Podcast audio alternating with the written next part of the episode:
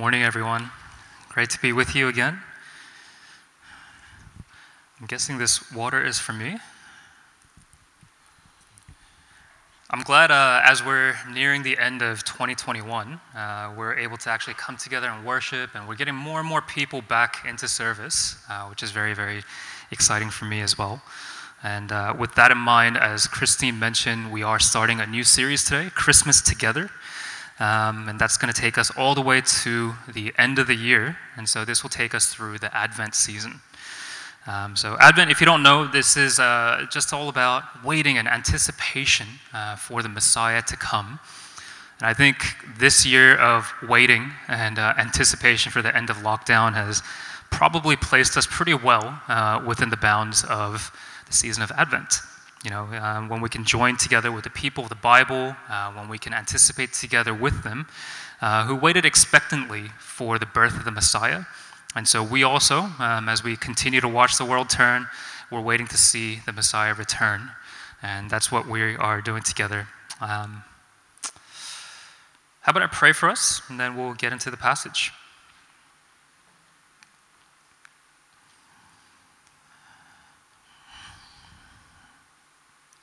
Father, as we uh, near the end of the year and as we get ready to enter into December and the season that um, many of us would look to as cheerful or happy, or um, perhaps some of us might even look at as lonely, whatever it might be, Lord, would you remind us, Lord, of what this season means to you?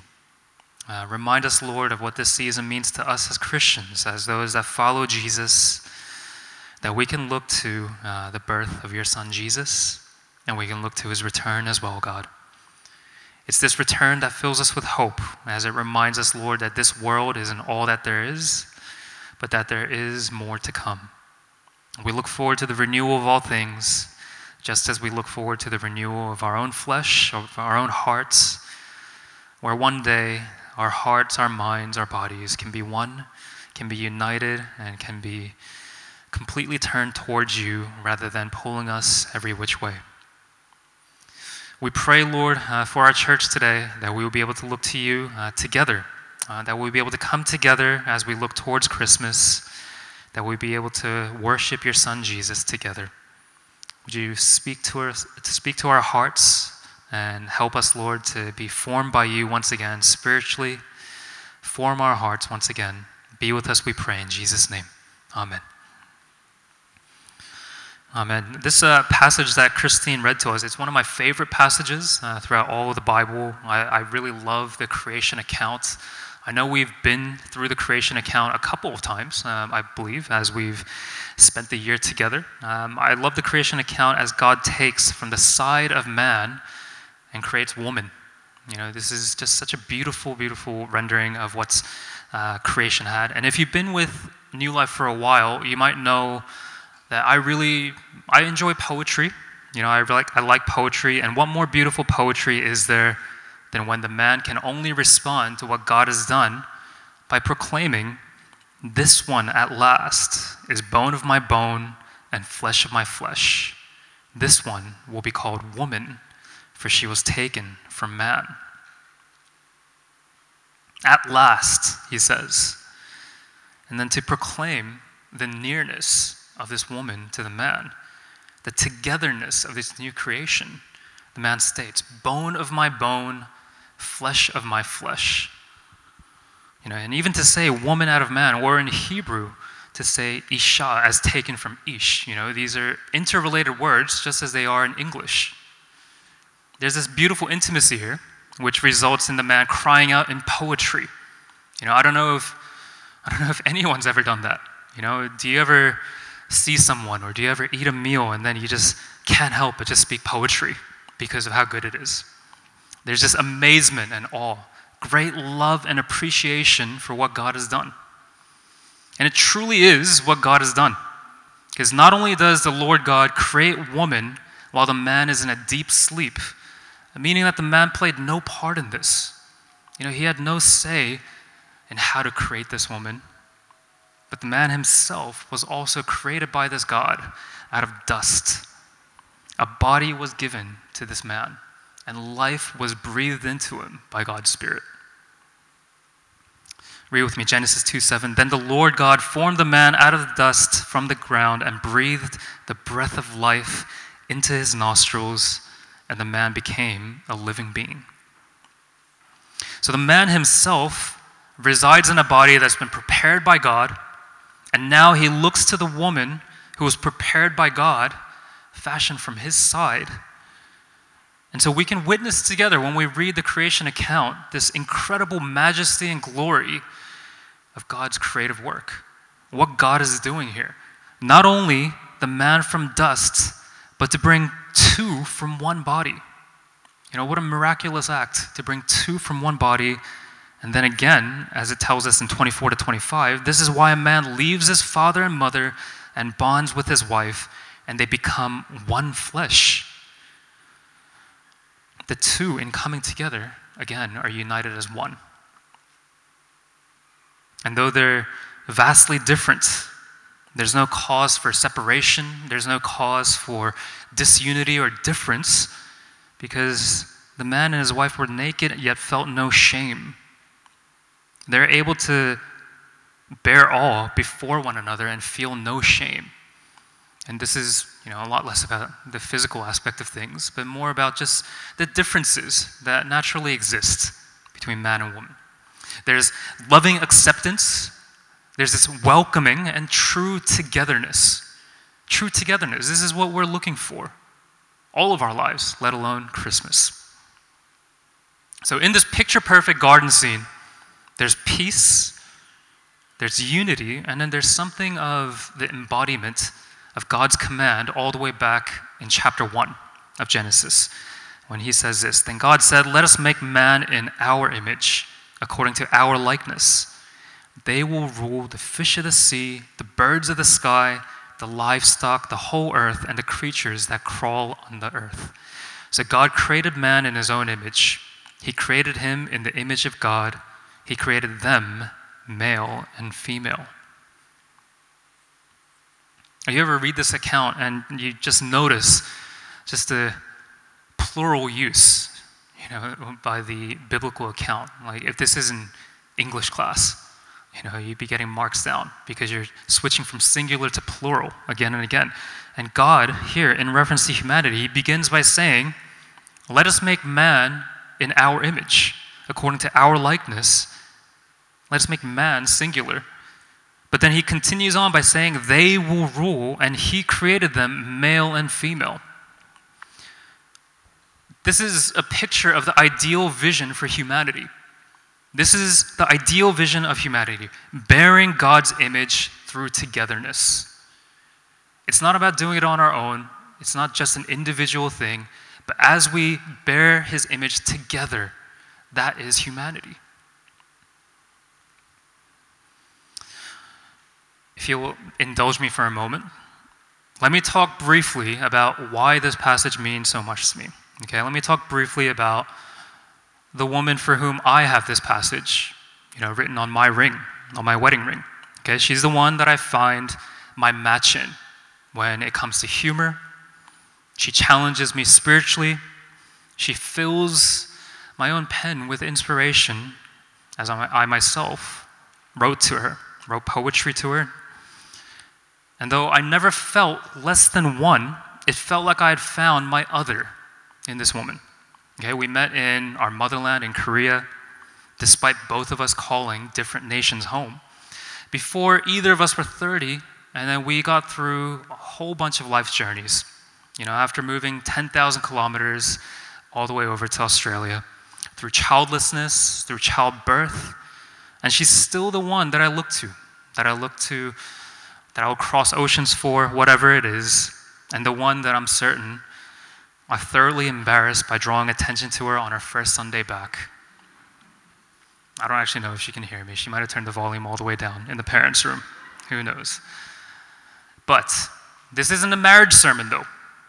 Even as we're reading through Genesis, as we're reading through the creation account of man and woman coming together, even as I talk about my wife, this isn't a marriage sermon. The language that I use the depths of emotions that I talk through as I try to convey to you, this is only a shadow of what we're really talking about here as we cast our eyes forward to Christmas.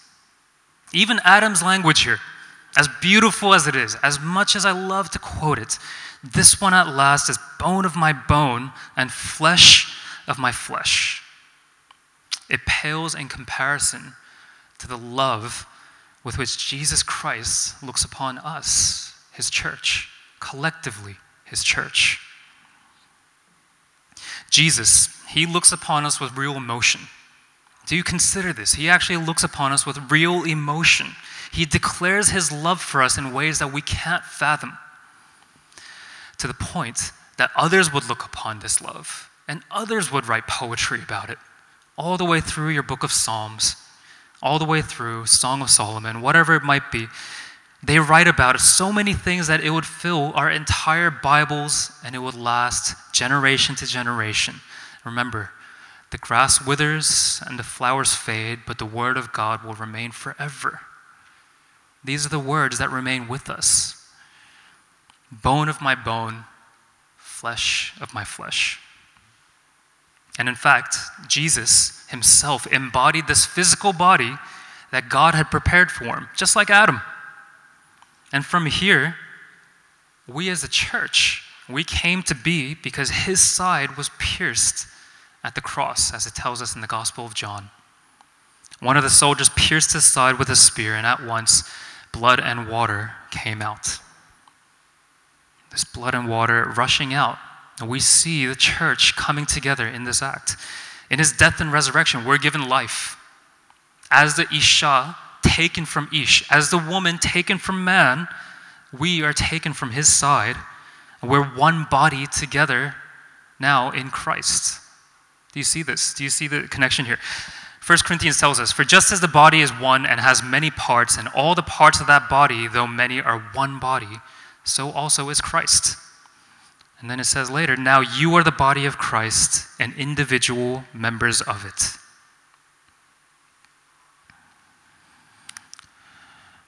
What I've observed in my life thus far, as short as it is, a little bit longer than some of you, what I've observed in my life so far is how much the world gears you towards desiring companionship and marriage.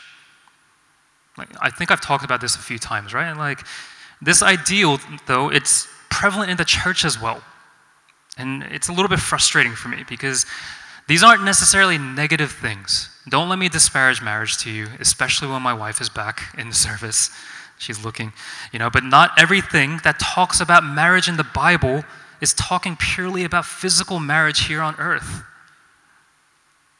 I can't abide by the sense that people get that somehow they're incomplete if they remain unmarried through their 20s, through their 30s, through their 40s, whatever it might be. Okay, I know so many people that struggle with this. I feel like the church and popular culture have both been complicit in this misunderstanding as well. Okay, I can't just place the blame at Hollywood's feet. I think church has been really complicit in this as well. Because we talk so highly about marriage without any actual balance. And sometimes we talk about marriage like it's the end goal. I know this because I struggle with this, with feeling lesser than, with feeling incomplete early on in my Christian walk as well, when I was single. In Genesis, what we're reading, the two becoming one, it doesn't imply that either Adam nor Eve were incomplete without the other. They're not incomplete. God doesn't create an incomplete thing. Yes, there's companionship, there's the helper, but there's actually a fundamental change of being rather than an addition to. Okay, this is a bit conceptual, okay? The two don't remain as two. When two come together, they don't remain as two, as though they're better than the one. But they become one in unity, and it's a change down to an ontological level, eh, at, at the point of being, at their existence not in addition to who they were. It fundamentally changes who they are, not better than. Just as in my own marriage with Bora, neither of us were halves looking for the other half, as though we're just stumbling through life, and if we never ran across each other in another country, we'd just be incomplete for the rest of our lives. Consider this if singleness means being incomplete, then as you read through the Bible, the Apostle Paul is incomplete, and Jesus Christ himself is incomplete as they remain single until their death. But the ideal humanity, it's not found only in bearing God's image within the context of marriage between a man and a woman. Okay, when we're looking at this, when we're looking at marriage, when we're looking at Genesis, and when we're talking about the ideal vision of humanity as togetherness, because as good a gift as marriage is, as good a gift as, as sex is that God has given to us, these are both things that can be lived without. I know some of us don't want to live without it, but these are things that we can live without. But no one can possibly live without true intimacy. I know the last two years, some of us feel like, yes, I can. Like, I love being at home. Okay? But no, true intimacy is something that we can't do without as humans. And is found within our body, the body of Christ. This is where true intimacy is, not in just one or the other. This is the revelation. This is the unfolding of what Genesis is talking about when it declares, bone of my bone, flesh of my flesh. The church, as one body in Christ, is true intimacy. It's the ideal humanity of bearing God's image in togetherness, despite the many differences that exist between individuals.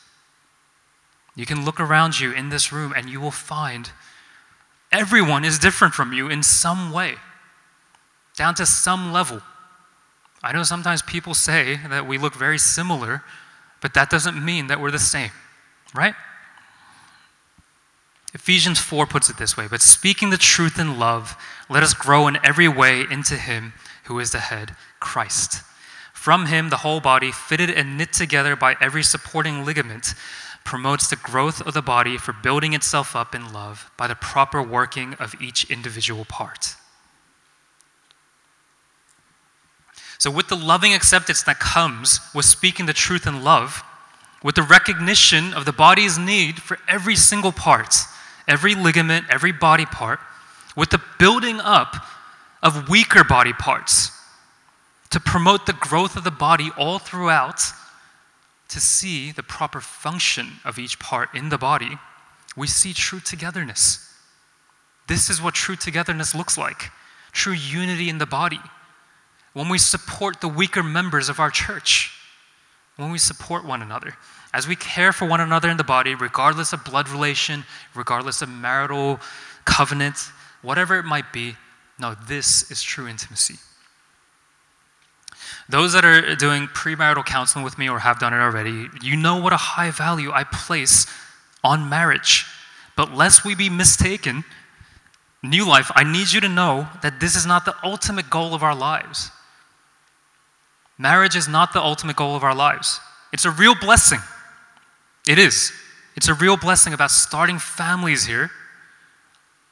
I would love to see more families at New Life. I would love to see you guys starting more families at New Life. But we're part of the greater family. We're part of a much greater family, each individually and together as the church universal. The intimacy that many of you seek in romantic relationships, it's not to be found there first, but in Jesus first, and in love that He has for us, the church, His body. This is where we can find that true intimacy that we're looking for. And this is why we talk about the communal aspect of marriage when we go through counseling. Last week, we saw a spotlight video uh, from one of our members, Gina. She talked about sharing the gospel with others, about listening and comforting, about how we as a church family can get to know each other through worshiping God together until we reach the end where there will be no more strangers. And man, like, I've been thinking about that phrase all week. No more strangers. This is the intimacy that we seek. Like, can you imagine this world? This captures a vision of what we should desire in our lives. Instead of going every which way to find a partner to do this life with, a romantic partner, look to the partners in the gospel that we have here at New Life. We have an intimacy that goes beyond family units and invites others in, where older married couples with children can perhaps invite those in our congregation who have never experienced it to come and see the love of a father or a mother. Can you imagine? Where younger people can be a lifeline to moms and dads whose kids need the rest of the village to help raise them. I don't know if we have this here, but where orphans and widows can find a place among our number, as it talks about in the Bible, where none have to feel like outsiders and all can feel welcomed, experiencing this intimacy that they can't experience anywhere else in the world. This is the new life that I want to see. This might seem like a far off vision as well. You know, many of us are, I don't know if we thought about it. I don't know if we've been reflective enough to think about it. It might feel like we have to wait until Jesus to return to actually experience this, but He's given us this church that we might actually image this ideal out together here and now on earth before He returns. It's a foretaste of what's to come in the New Jerusalem. It's not going to be perfect, but it's a foretaste. If you want to be a part of this but can't even begin to picture what following Christ looks like, I urge you, though, to pray with us today. Because just like Adam in the garden, it's not something that you can just do on your own. It's not a work that you can accomplish. As deep a sleep as Adam was in, when Eve was taken from his side, we can only look to God to receive the grace of Christ in order that we might be brought into this family of faith. Luke puts it this way And he, Jesus, took bread and gave thanks, broke it, gave it to them, and said, This is my body, which is given for you. Do this in remembrance of me. You know, elsewhere, he talks about how this is my flesh, you must eat of my flesh. In the same way, he also took the cup after supper and said, This cup is a new covenant in my blood, which is poured out for you. I mean, we see and reenact these words in the communion, which, you know, I know it's been a little while since we've been able to do it due to lockdown. But we see and reenact these words, and it reminds us of what Jesus did for us. In the giving of his body, we were made into his body. In giving his body, we were made into his body, the church. He went to the cross, gave his body, his bones, his flesh, his blood, that we might be welcomed into the family of God. As Adam was asleep, as we were asleep in our sins, dead in our trespasses, yet God, in his mercy, created new life from one, causing it to spring forth life for many sons and daughters. Just as he brought two from one flesh in Adam, he brought many from the one flesh in Jesus. We are his body, and Jesus will look to us and say, We're bone of his bone, flesh of his flesh. For we, the church, gathered together, we're his bride. This is the way that it describes us, the church, the bride of Christ. Intimacy, true togetherness is found in, in the church as we look to Jesus. But the communion is not only remembrance, though. Remember this. We always talk about this when we do the communion together. It's also future focused. We look to the time when all things will be made new, where there truly will be no more strangers, where there will only be true togetherness. And it pictures this just as the church is to picture the end here and now. As we head towards 2022, I have a vision for New Life that will embody this togetherness. We will embody this togetherness. It's my son Jonas's first day at church. I imagine 10 years' time, 20 years' time, what this church will look like, what kind of togetherness that he'll walk into, how welcome he'll feel. We won't do it perfectly, I know this, but we will grow into this together. Where once visitors might have felt alone, where they might have worried Will people even notice me? Will people even welcome me? where once certain types of people might have been outsiders, will find a place of acceptance and welcoming here at New Life. As we begin this Advent season, I ask you to join with me in looking together with the people of the Bible who went before us. And we'll start here with Adam and Eve. Despite their nearness with one another and with God, they went astray in the garden. They were the first to be deceived, but they were also the first to receive evangelism from God Himself. And they're the first recipients of this hopeful promise. Read with me Genesis 3. So the Lord God said to the serpent, Because you have done this, you are cursed more than any livestock and more than any wild animal. You will move on your belly and eat dust all the days of your life. I will put hostility between you and the woman, and between your offspring and her offspring. He will strike your head, and you will strike his heel. This is the promise of Jesus still to come. As Adam and Eve anticipated the coming of the promised one, let us, New Life, join together in anticipating his return when all things will be made new and we'll have true intimacy forever. And until that day, let us in togetherness welcome in one another, reshape New Life into a most loving and welcoming community. How about we pray?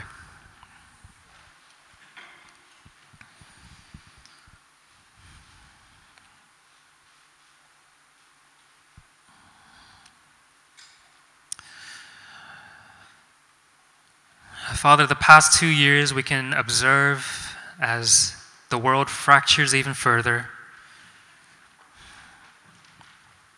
where due to physical or social limitations, due to the virus, we've had to distance ourselves. But in this, we've witnessed as so many of us have become combative and have pushed one another away. We know that this isn't the way. We know that you tell us in our anger not to sin. You talk to us constantly about togetherness, about community, about family, about inviting in the stranger rather than turning away. Would you help us, Lord? Because every inclination in our flesh is to protect ourselves and protect our number rather than letting people in.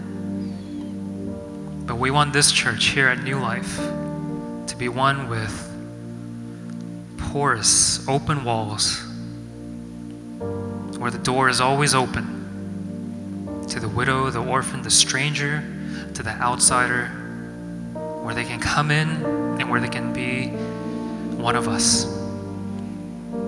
We pray, Lord that even before we invite people in, that we would know what this looks like for ourselves. So many of us don't know what this togetherness looks like.